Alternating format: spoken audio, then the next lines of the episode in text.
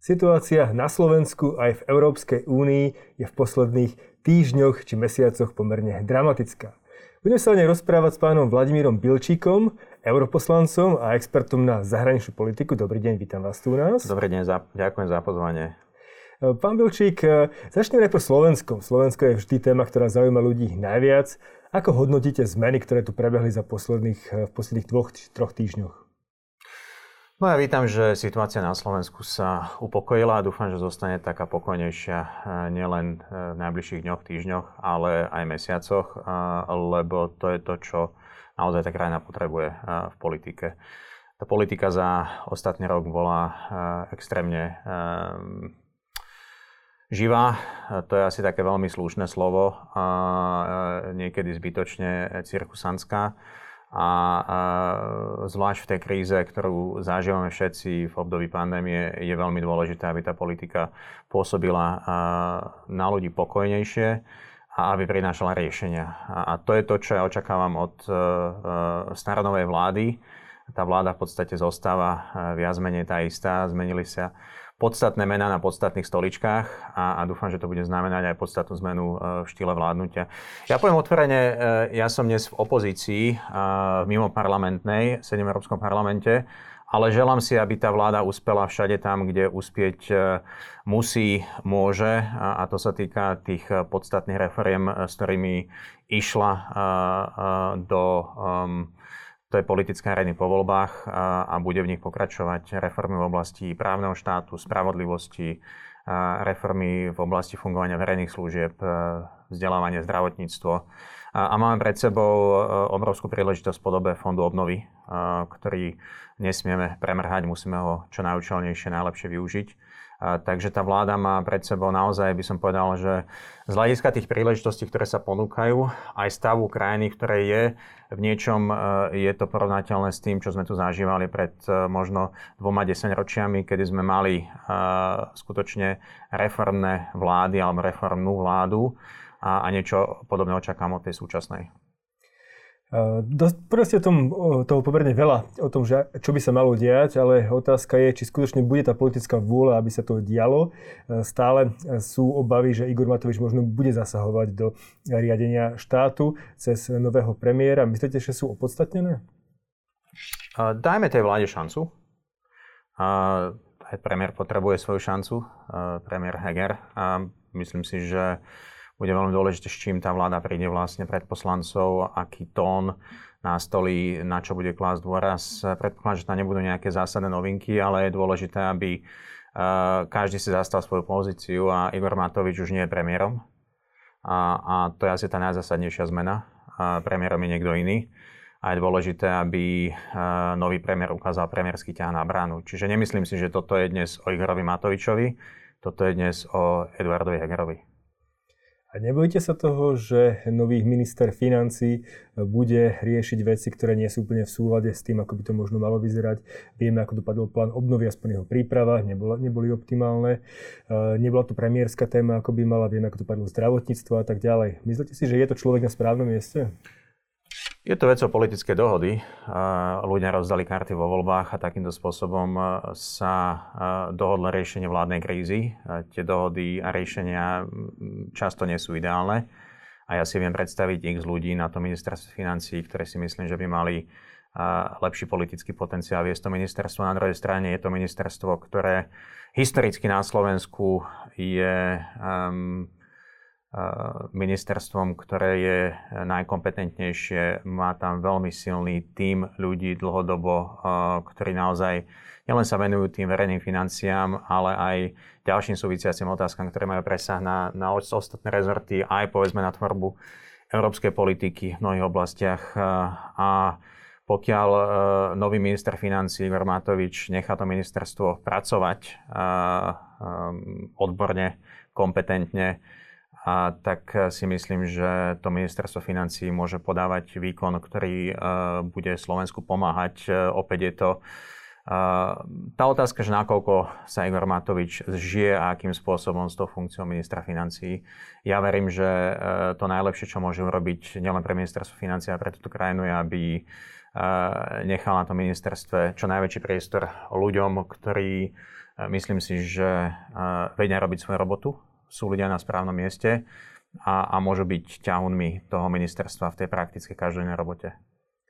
Budeme veriť, že to dokáže. Poďme však k vám, vašej politickej možno aj minulosti, pretože spolu s Progresívnym Slovenskom ste boli v koalícii so, stran, so stranou spolu, tak, ktorú predstavujete vy. A možno by ste boli aj v súčasnej vláde, aj v parlamente. Keby ste boli, podporili by ste tie kroky, ktoré sa udiali v poslednej dobe, ako hlasovali by ste za? Aký je váš postoj, druhá otázočka, aký je váš postoj vzhľadom k možnému referendu? Uh, no, my sme nevstúpili do parlamentu a to je asi taká najzásadnejšia odpoveď na tie vaše otázky. To znamená, my dnes nerozhodujeme o parlamentnej politike, lebo žiaľ nemáme zástupcov v parlamente. Koalícia Progresívneho Slovenska a spolu občianská demokracia skončila parlamentnými voľbami, ktoré boli neúspešné z nášho pohľadu. Máme dvoch europoslancov v strane spolu, máme ľudí v komunálnej politike, primátorku Prievidze, máme e, množstvo komunálnych poslankým poslancov, a, a tým pádom dnes nerozhodujeme o tom, čo sa deje v parlamente, takže sú to veľmi hypotetické otázky. Ale ja som povedal už na začiatku, e, že Slovensko potrebovalo zmenu po e, období smeráckých vlád a ja som uvítal aj podporil vznik novej vlády a hlavne ten reformný program, ktorý sa tam naštartoval. Mám veľmi dobrú e, priamu spoluprácu s viacerými členmi tejto vlády, e, či už sa to týka ministerky spravodlivosti alebo ministra zahraničných vecí európskych záležitostí, kde ja sa nepozerám na stranické trička, ale pozerám sa na to, e, čo vieme povedzme spoločne spraviť e, aj v tých európskych inštitúciách, aj tu doma na Slovensku v prospech ľudí tu u nás doma. A, v tom dúfam, že bude tá vláda pokračovať. Čiže pre mňa dnes tá alternatíva, ktorá je v opozícii v našom parlamente, nie je alternatívou, ktorá je zmysluplná pre Slovensko. Na jednej strane tam máte fašistov, na druhej strane tam máte uh, smerákov, či už bývalých alebo súčasných. A to, na čom uh, chceme pracovať uh, spolu, uh, je snaha prispieť k zmysluplnej a hlavne k reálnej alternatíve voči súčasnej opozícii a aj voči súčasnej vláde všade tam, kde tá vláda nebude náplňať očakávania ľudí. Chceme byť takouto hlasnou odbornou uh, opozíciou, ktorá bude prinášať riešenia. My sme sa o to pokúšali už aj v tých ostatných uh, mesiacoch počas pandémie, kedy sme iniciovali množstvo rôznych aktivít a kampaní uh, v prospech ľudí na Slovensku, či už z hľadiska pravidelných debát, ktoré máme s vedcami, s vedeckou komunitou o tom, čo všetko prináša COVID a ako s ním vieme existovať. Ale aj také drobnosti, ktoré podľa mňa sú veľmi dôležité, kde vidíme, že ten štát nefunguje tak, ako by mal keď sa zaviedli tieto respirátory ako povinnosť vo vnútorných priestoroch, tak sme zorganizovali veľmi peknú zbierku práve respirátorov pre učiteľky, učiteľov v materských školách. Takže to sú také aktivity, ktorými sa snažíme e, naozaj pripomínať ľuďom, že tá politika je tu hlavne pre nich. A o to sa budeme snažiť aj z tej mimo parlamentnej pozície v tom najbližšom čase, lebo zdá sa, že tie politické hrádky, ktoré tu boli a otvárali priestor rôznym špekuláciám o tom, či budú alebo nebudú predčasné voľby, sa skončili na teraz. A tie karty sú na novo rozdané a myslím že šanca, že táto vláda vydrží do tých najbližších pravidelných volie po necelé 3 roky je vyššia ako kedykoľvek doteraz. A moja odpoveď na vašu otázku, čo s tým referendum, my sme jasne povedali, že referendum nepodporíme, nepodporujeme to, nevidíme v tom zmysel.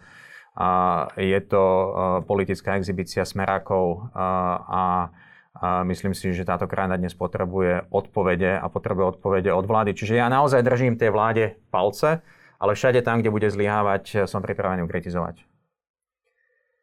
Do Európarlamentu sa dostalo, ste povedali, viacero šikovných ľudí, eh, aj z progresívneho Slovenska. Eh, čo s budúcnosťou takýchto ľudí a vôbec aj vašej strany, pretože stále sa pohybujete pod hranicou zvoliteľnosti. Plánujete nejakú väčšiu koalíciu? Plánujete nejakú stať sa tou relevantnou opozíciou nejakými konkrétnymi krokmi? No ja sa veľmi teším, že tie voľby do Európskeho parlamentu sa podarili tak, ako sa podarili. Ja len pripomeniem, že vlastne naša koalícia PS spolu eh, bola to prvou politickou silou, ktorá po zhruba 13 rokov priniesla prvú porážku smeru e, v slovenskej politike e, v tých európskych voľbách v maji 2019 a naozaj aj vďaka tomu výsledku, aj vďaka také tej generačnej obmene v Európarlamente máme podľa mňa zo Slovenska dnes veľmi silnú zostavu ľudí v tej európskej politike v Európarlamente. A myslím, že to cítiť aj doma konečne ten Európarlament naozaj priestor, odkiaľ sa dajú meniť veci aj tu. Zvlášť počas tejto krízy, keď máme diskusiu o rôznych témach, ako je plán obnovy, ako sú e, zelené COVID pasy digitálne, ktoré by nám mali konečne umožniť e, normálnejšie cestovať e, ideálne už toto leto, tak jednoducho vidíme ten priamy presah tej slovenskej a európskej politiky. A je veľmi dôležité, aby aj v takýchto inštitúciách bola silná zostava ľudí. Čiže ja mám veľmi dobrú spoluprácu s kolegyňami, s kolegami, ktorí sa tam dostali, s väčšinou z nich, s výnimkou fašistov, čo a jednoducho je kapitola sama o sebe a tam tá komunikácia je prirodzene nulová. A, a samozrejme najbližšie mám k tým, ktorí sú v mojej frakcii, ale aj kolegovia z Progresívneho Slovenska. Čo bude s nami? No myslím si, že ten politický priestor na Slovensku dnes z hľadiska opozície je vyprázdnený. Je vyprázdnený, pretože my máme v parlamente dnes fašistov a smerákov, a táto vláda bude robiť chyby, každá vláda robí chyby a bude potrebovať silnú, kompetentnú, odbornú, ale aj politicky podkutú opozíciu. Čiže ja chcem v politike pokračovať ďalej, samozrejme primárne sústredím na pôsobenie v Európskom parlamente, ale verím, že je tu priestor aj pre politiku spolu, pretože my sme nerezignovali na politiku, máme nové vedenie na čele s Jurajom Hybšom, ktorý vlastne bol zvolený. A hovoríme o tom, že Slovensko, ak má byť úspešné, musí byť moderné, musí byť európske, musí byť aj zelenšie ako je dnes. A, a toto je politika, na ktorej chceme stavať a ktorou chceme oslovať ľudí. A ja k tomu chcem samozrejme prispieť. Na konci toho úsilia, áno, myslím si, že bude musieť byť nejaký priestor pre spájanie síl, pre spoluprácu pre reálnu zmysluplnú alternatívu, ktorá to Slovensko môže posunúť ešte ďalej. Žiaľ, toto je niečo, čo sa nám nepodarilo pred tými parlamentnými voľbami a preto dopadli tak, ako dopadli. To znamená, do toho parlamentu sa dostali skôr viaceré antisystémové síly, nie tradičné politické strany.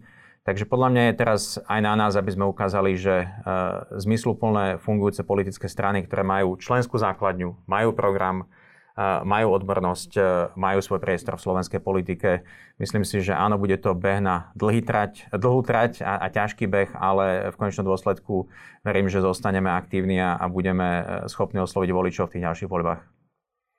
Ja však vnímam reálie slovenskej politiky trošku ináč, ako keby e, to gro Slovenska uh, bolo také dosť lokálne oproti tým celoeurópskym nejakým tendenciám, že Európsky parlament, sledovanie toho, čo sa deje v Európe a tak ďalej. Ľudia sa zamerávajú skôr na vlastný život, vlastné problémy a tie sú väčšinou pomerne jednoduché a triviálne.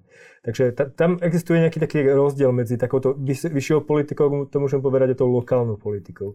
A ako to vnímate? Chcete, akým spôsobom chcete vlastne osloviť týchto ľudí, ktorí bežne možno žijú mimo Bratislavy a majú trošku iný pohľad na svet? Ja si myslím, že tie problémy, ktoré sa nahromadili na Slovensku za posledných 12 rokov v oblasti vzdelávania, zdravotníctva, vidíme to teraz pri očkovaní, ste nefungujú nám základné, základné veci ako e, e, digitalizácia toho systému, nejaký poradovník, ktorý bol spravodlivý. Vzdelávanie eh, je eh, veľkým problémom na Slovensku dlhodobo, neinvestovalo sa do neho systematicky. Eh, veda, vidíme tú hodnotu tej vedy momentálne, lebo nám prináša odpoveď aj na túto pandémiu, ale u nás je dlhodobo podvýživená. Čiže je tu čo meniť z hľadiska fungovania tých verejných politík, ktoré by aj tým ľuďom mimo Bratislavy, hoci kde na Slovensku, mali dať pocit kvalitnejšieho života. Každý chce, aby jeho deti chodili do dobrých škôl. Uh, tam nie je rozdiel medzi niekým, kto býva v Bratislave vo Svidníku. Jednoducho každý to chce. Každý chce mať dobrého doktora, uh, ktorý keď k nemu prídete, tak uh, vás osloví, predstaví sa, je vlúdny, milý a nenevrlý. Každý chce mať dobrého zubára. Proste toto sú veci, ktoré podľa mňa sú úplne prirodzené a, a nie sme tam. To znamená, tá krajina dnes má šancu aj cez ten fond obnovy, ktorý schválujeme v tom Európskom parlamente. Čiže my tie témy riešime každodenne, pretože o nich rozhodujeme aj v tej európskej politike a snažíme sa, aby sa pretavili do potom konkrétnych riešení pre tých ľudí všade na Slovensku. tak prinieste riešenia, aby, aby tí ľudia mali pocit, že tá politika im niečo dáva.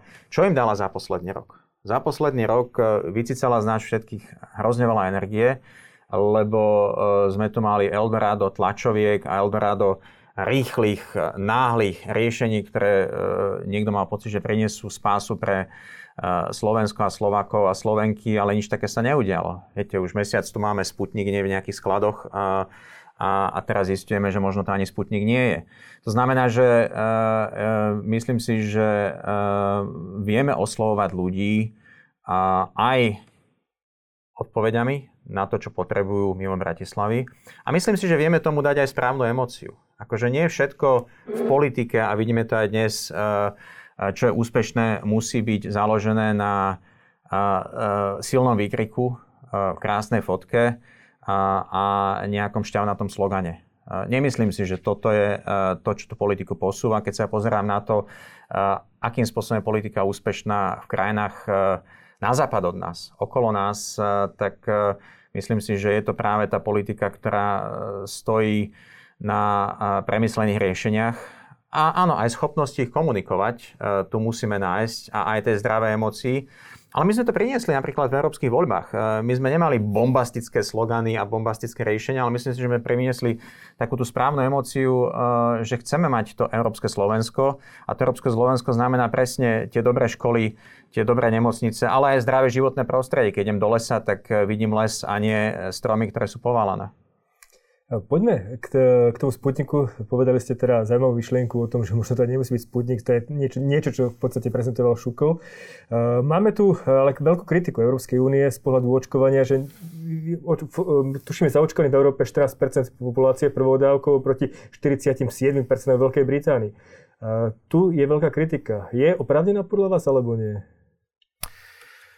Myslím si, že tá kritika v niečom oprávnená je, ale nie je namierená takto koncentrovane smerom na Brusel.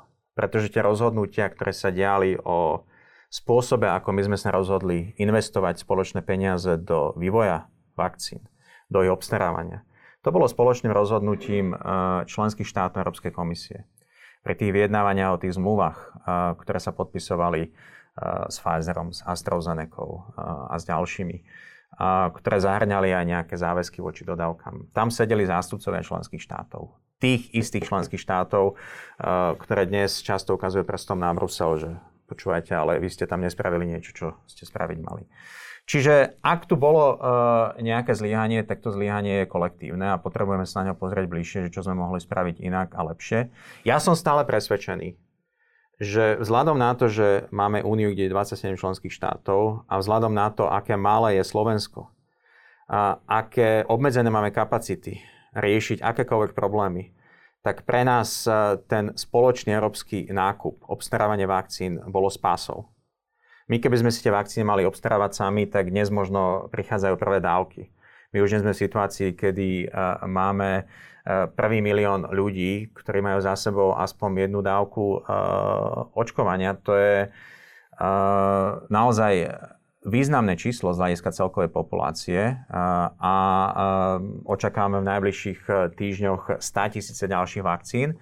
Aj vďaka solidárnemu mechanizmu, ktorý bol schopný napraviť chyby eh, zo strany ministerstva zdravotníctva z minulosti, vďaka ktorému dostaneme eh, do leta takmer 700 tisíc eh, dodatočných dávok, s ktorými sme nepočítali, dávok overených, schválených vakcín Európskou liekovou agentúrou.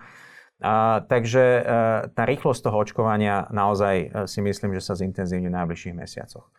A ja som vždy hovoril, že toto nie sú preteky. A, pretože na konci dňa, a, áno, Briti sú ďalej, Izrael je ďalej, Spojené štáty sú ďalej, Čile je ďalej, ale v zásade hneď za tým máte Európu. Čiže my nie sme niekde na chvoste, my sme naozaj v nejakom závese, ale na konci dňa toho covidu sa nezbavím, pokiaľ všetci nebudeme dostatočne ďaleko. A dnes sme v nejakej 15-20 minúte toho futbalového zápasu, ale v tej 90. bude kľúčové, aby sme naozaj tam v tom finiši potiahli všetci, lebo ak teraz myslím, že všetci, myslím nielen teda tu v Európe, ale aj za hranicami Európy. Európa totiž spravila jednu vec, čo nespravili ani Američania, nespravili to ani Briti a preto sú ďalej. A my sme sa rozhodli paralelne s tým, že dodávame vakcíny členským štátom, aj časť tých vakcín vyvážať. A myslím si, že to je e, nielen gesto, ale je to v našom záujme. My dnes potrebujeme zaočkovať ľudí na Západnom Balkáne, potrebujeme zaočkovať ľudí na Ukrajine, potrebujeme zaočkovať ľudí v Afrike, potrebujeme zaočkovať ľudí v postsovietskom priestore na to, aby sme sa zbavili tej pandémie. A to znamená, že podľa mňa Európa zvolila cestu, ktorá je veľmi európska, je e, veľmi prezieravá z toho dlhodobého hľadiska a, a ani tá Británia nebude bezpečná v momente, keď tam bude 60-70% ľudí zaočkovaných, pretože ten pohyb medzi Britániou a Európou e, sa nezastal. E, proste ten pohyb je tam stále. Stále lietajú lietadla e, medzi, medzi kontinentom a, a Britániou. To znamená, potrebujeme zaočkovať tých, tých, ľudí, tých ľudí všade. Ja rozumiem, že ľudia sú netrpezliví. Rozumiem, že každý by chcel mať tú vakcínu už zajtra, inak to je veľký posun od toho, kde sme boli pred pol rokom. Tá podpora očkovaniu sa zvýšila, všetci zrazu vidia, že áno, toto je nádej, toto je odpoveď, to je dobré. ale ja som povedal, že si počkám, kedy príde na mňa rad. jednoducho tiež sa nikam nepredbieham, čakám trpezlivo na tú vakcínu, kedy sa dostanem na rad podľa svojho zdravotného stavu a veku.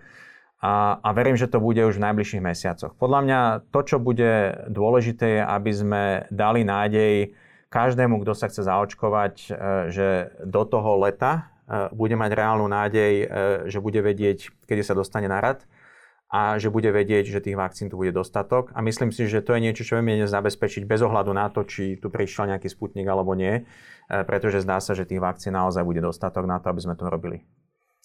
A potom tu máme krajiny, ako je Maďarsko, ktoré očkovali Sputnikom, očkovali čínskymi vakcínami a teraz môžu otvárať ekonomiku. Nemyslíte si, že môžete to mali spraviť aj my, zaočkovať Sputnikom, e, možno, možno dotlačiť Šukov, aby ho schválil a tým pádom možno sa tak dokáže rozhodnúť aj, aj minister zdravotníctva a presadiť očkovanie Sputnikom a tým pádom môže možno aj my otvárať ekonomiku skôr. Nebolo by to lepšie?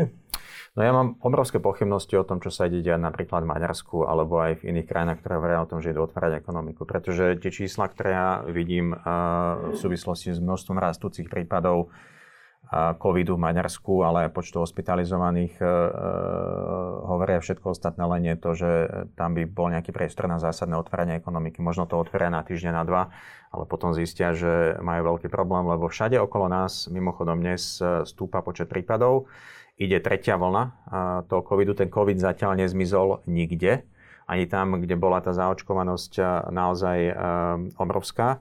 Stále sú tam prípady, e, taký Izrael je priestor, kde áno, je väčšia sloboda, ale stále sú tam obmedzenia na e, zhromažďovanie ľudí, stále sú tam obmedzenia súvisiace s respirátormi alebo s rúškami. E, s týmto sa budeme musieť naučiť žiť, čiže ja dnes nevidím, že by práve tieto vakcíny, ktoré prešli z mimo toho európskeho priestoru, boli nejakým spôsobom zásadnou odpoveďou na schopnosť akejkoľvek krajiny otvoriť rýchlejšiu ekonomiku. Toto proste, tie reálne dáta a čísla tam nie sú. A ja si veľmi vážim zdravie a život každého. Žijeme v spoločnom európskom priestore. EMA, Európska lieková agentúra, je agentúra, ktorá má naozaj tie najprísnejšie a najlepšie schopnosti posúdiť akúkoľvek žiadosť o akýkoľvek liek vrátane vakcín. A vzhľadom na uh, tú búrku, ktorú sme tu mali za posledný rok ohľadom toho, či očkovať vôbec, či očkovanie je bezpečné. My sme si robili v strane spolu prieskum minulú jeseň a bolo to aj všade v médiách, a kde sme zistili, že viac ako 30% učiteľov druhého stupňa základných škôl presvedčení o to, že očkovanie je vlastne cesta k čipovaniu ľudí. To znamená, tých hoaxov tu bolo obrovské množstvo. V tomto kontexte ja sa spolieham na tie najvyššie a najlepšie autority a pre mňa EMA takou autoritou je. To znamená, ja som od začiatku povedal, že dovoz Sputnika bola chyba. A dnes tu máme e, Sputnik, ktorý nikto nepoužíva. Netušíme, čo s ním budeme robiť. A, jediný dôsledok Sputniku je, že s ním, spolu s ním prišla aj e, ruská hybridná hrozba, ktorá vlastne rozvrátila ešte viac e, vieru e, ľudí v nejaké riešenie vo vzťahu k pandémii, a rozdelila Slovákov e, a viedla k pádu vlády, to znamená ku kríze samotných demokratických inštitúcií. V tomto Rusko podľa mňa je veľmi úspešné, vie veľmi dobre, ako hrať tieto hry, nerobí to prvýkrát a nielen na Slovensku. Je v tomto veľmi aktívny na Západnom Balkáne, ktorému ja sa venujem ako europoslanec veľmi aktívne ako spravodajca pre Srbsko, šéf delegácie pre Čiernu horu. A myslím si, že mali by sme byť veľmi ostražití pri snahe zachraňovať ľudí, aby sme využívali všetky dostupné overené prostriedky, ale namierené čisto na záchranu zdravia životov ľudí. To znamená bez toho, aby s nimi išiel nejaký nebezpečný nános geopolitických dôsledkov. Žiaľ, to je to, čo ja pozorujem dnes aj v Maďarsku a, a, a myslím si, že je dobré, že Slovensko sa rozhoduje na základe um, posúdenia európskych inštitúcií. Keď hovoríme o Maďarsku, poďme k tým veľkým zmenám, ktoré sa udeli na európskej scéne.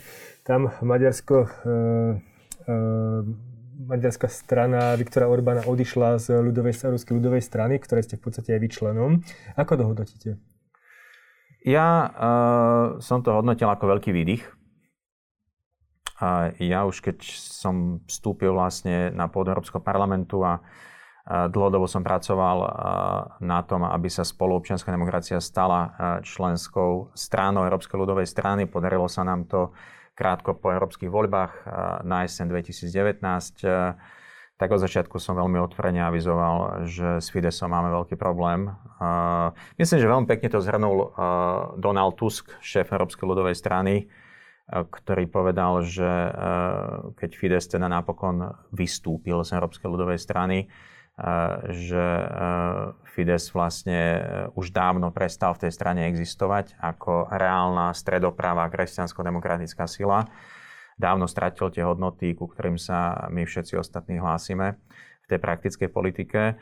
Takže myslím si, že je to niečo, čo tú rodinu stredopravých politických strán a stredopravých politických síl v Európe môže len posilniť. Pretože Fides nás rozdeloval, neustále oslaboval, a využíval, doslova zneužíval. A, myslím si, že to, že Fides je mimo tejto rodiny, je dobrou správou pre stredopravú politickú scénu v Európe, stredopravú politickú scénu aj na Slovensku.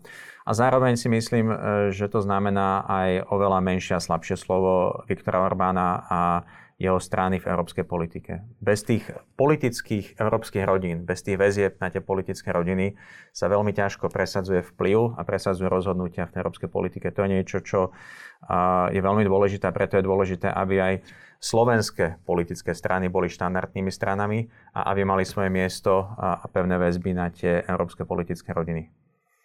Ale predsa len eh, v podstate jeho stále pokračuje ďalej, snaží sa založiť nejaký blok, ktorý bude asi trošku odlišný od tých existujúcich momentálne. Eh, myslíte, že bude v tom úspešný?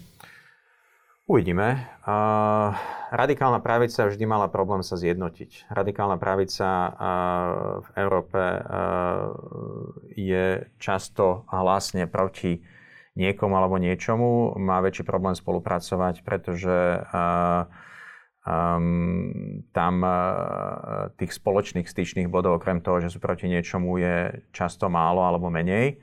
Uh, takže uvidíme. Uh, prebehlo prvé stretnutie Orbána, uh, polského premiéra Moravieckého a, um, talianského politika Salviniho v Budapešti neviedlo k žiadnym konkrétnym záverom.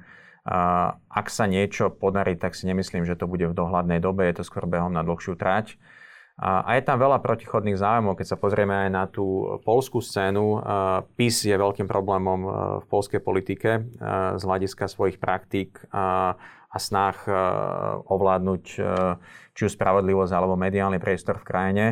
Ale zároveň je to strana, ktorá je dlhodobo veľmi skeptická voči Moskve. Naopak Orbán má dlhodobo veľmi pozitívny vzťah k Moskve Takže to je už niečo, kde ja vidím veľký problém z hľadiska hlbších väzieb medzi Orbánom a práve polským pisom. Čiže myslím si, že tá snaha skôr nebude úspešná, ako bola úspešná a dúfam aj v to. Verím, že odchodom Fidesu z Európskej ľudovej strany sme videli začiatok konca urbanizmu v Európe. Poďme ešte na poslednú tému a to je Európsky fond e, obnovy a odolnosti. E, ako vnímate v podstate ten projekt, ktorý bol poslaný Európskej únie a čo sa s ním môže stať ďalej? No, uh, pokiaľ viem, ešte je snaha nejakým spôsobom uh, ten projekt sfinalizovať. Momentálne uh, prebiehalo kolo verejných pripomienok a tým, že nastupuje nová vláda, je prirodzené, že asi bude chcieť mať nejaký vlastný štempel od toho nového vedenia a hlavne premiér Heger, ktorý to mal na starosti a ministerstvo financí, predpokladám, že bude lídrom tohto celého procesu. Máme ešte trochu času, kým to musíme poslať do Bruselu. Konec apríla je ten termín. Takže predpokladám, že ten finálny produkt sa ešte nejakým spôsobom bude upravovať. A je veľmi dôležité, aby sme e, nielen mali jasno a jasnú politickú dohodu v tých prioritách, to znamená, do čoho chceme investovať. E, tam tie priority sú už dané aj tou dohodou celoeurópskou, ktorú sme schválili v Európskom parlamente. A to znamená, tie priority musia byť zelené. Potrebujeme investovať do zelenej aj ekonomiky, aj ochrany životného prostredia, aj podľa mňa, čo je veľmi citlivá téma na Slovensku, ochrany biodiverzity a ochrany lesov, životného prostredia, prírody. Potrebujeme investovať do zmysluplných e, verejných služieb. Zdravotníctvo a vzdelávanie by mali patriť medzi takéto verejné služby. Ja si myslím, že potrebujeme investovať aj do oblasti spravodlivosti, funkčnej spravodlivosti. Napríklad uh, už len cez zmysluplnú digitalizáciu, verejne sa to konečne podarí. Čiže nemyslím si, že uh, by sme úplne nevedeli, že, že do čo investovať a čo robiť. Uh, veľmi dôležité bude, aby sme to boli schopní urobiť relatívne rýchlo relatívne efektívne, pretože ten fond obnovy môžeme čerpať len vo vymedzenom časovom priestore. Pokiaľ tie peniaze nebudeme schopní vyčerpať, budú tam ďalší, ktorí po nich takto siahnu a budú schopní čerpať aspoň čas e, toho pre nás alokovaného objemu a, bola by to veľká škoda pre Slovensko. Slovensko tu má uh, obrovskú príležitosť opäť sa postaviť na nohy. 20 rokov potom, ako sme tu budovali automobilový priemysel, ako sme investovali vôbec do, do priemyslu ako takého, máme veľkú šancu transformovať. Lebo tá budúcnosť Slovenska, pokiaľ má byť úspešná, pokiaľ tí ľudia všade na Slovensku sa majú cítiť lepšie, majú mať lepšie služby, tak musí byť aj bohatšia. Ten Slovák sa chce cítiť aj zdravšie, ale musí byť aj bohatší na to, aby si to zdravie vedel užívať. A, to si myslím, že je šanca, ktorú nám dáva ten plán obnovy. Je to obrovské množstvo koncentrovaných peňazí, ktoré ak budú dobre investované, tak vedia nám dať uh, aj uh, hospodárskú bázu s pridanou hodnotou na najbližšie 10 ročie, 15-20 rokov transformovať automobilový priemysel, ale aj pomôcť skvalitniť služby, z ktorých dnes žije väčšina ekonomiky na Slovensku. A, a toto je podľa mňa že najväčšia úloha tejto vlády. Jednoducho tá vláda ju musí zvládnuť. Um, a aj z opozície za seba hovorím a z Európarlamentu, ja som pripravený pomôcť akýmkoľvek spôsobom pri hľadaní tých, tých najlepších riešení. Ale povedzme si úprimne, my sme tu, odkedy sme vstúpili do Európskej únie, neboli schopní vyčerpať žiadne, žiadne eurofondy a žiadna vláda, nielen smerácké vlády, ale každá vláda, ktorá tu bola od uh, vstupu do Európskej únie, uh, naplno a úplne zmysluplne. Čiže e, naozaj toto musí byť pod verejným drobnohľadom. Budeme podrobovať e, e, aj e, e, ten plán obnovy a jeho realizáciu tomuto drobnohľadu z našej pozície, zo spolu. A, a zároveň budem držať palce vláde, aby čo najviac tých peňazí bola schopná vyčerpať v prospech ľudí na Slovensku. A myslím si, že sa to dá. Vedia to zvládať iné krajiny, aj v našom regióne. Keď si vezme takých Poliakov v minulosti boli oveľa schopnejší pri čerpaní eurofondov ako Slovensko, čiže skúsme sa pozrieť, ako sa to robilo niekde inde jednoduchšie. A toto nie sú klasické eurofondy, to sú dokonca ešte dostupnejšie peniaze z hľadiska toho, ako vlastne ich vieme čerpať. Ale musíme ich čerpať na reformy, my nesmieme prejesť. My ich potrebujeme naozaj čerpať preto, aby to Slovensko sa posunulo a bolo zdravšou, bohatšou, modernejšou a zelenšou krajinou z môjho pohľadu a, hlavne európskej show. Ako máme na to, aby sme sa tam posunuli, aby sme ukázali, že aj v Strednej Európe vieme byť e, pridanou hodnotou pre ten projekt, nielen problémom, ako to vidíme v ostatných e, rokoch v Budapešti a vo Varšave. Toľko Vladimír Bilčík, europoslanec za stranu Spolu. Ďakujem pekne, že ste prišli. Ďakujem pekne za pozvanie. Dovidenia.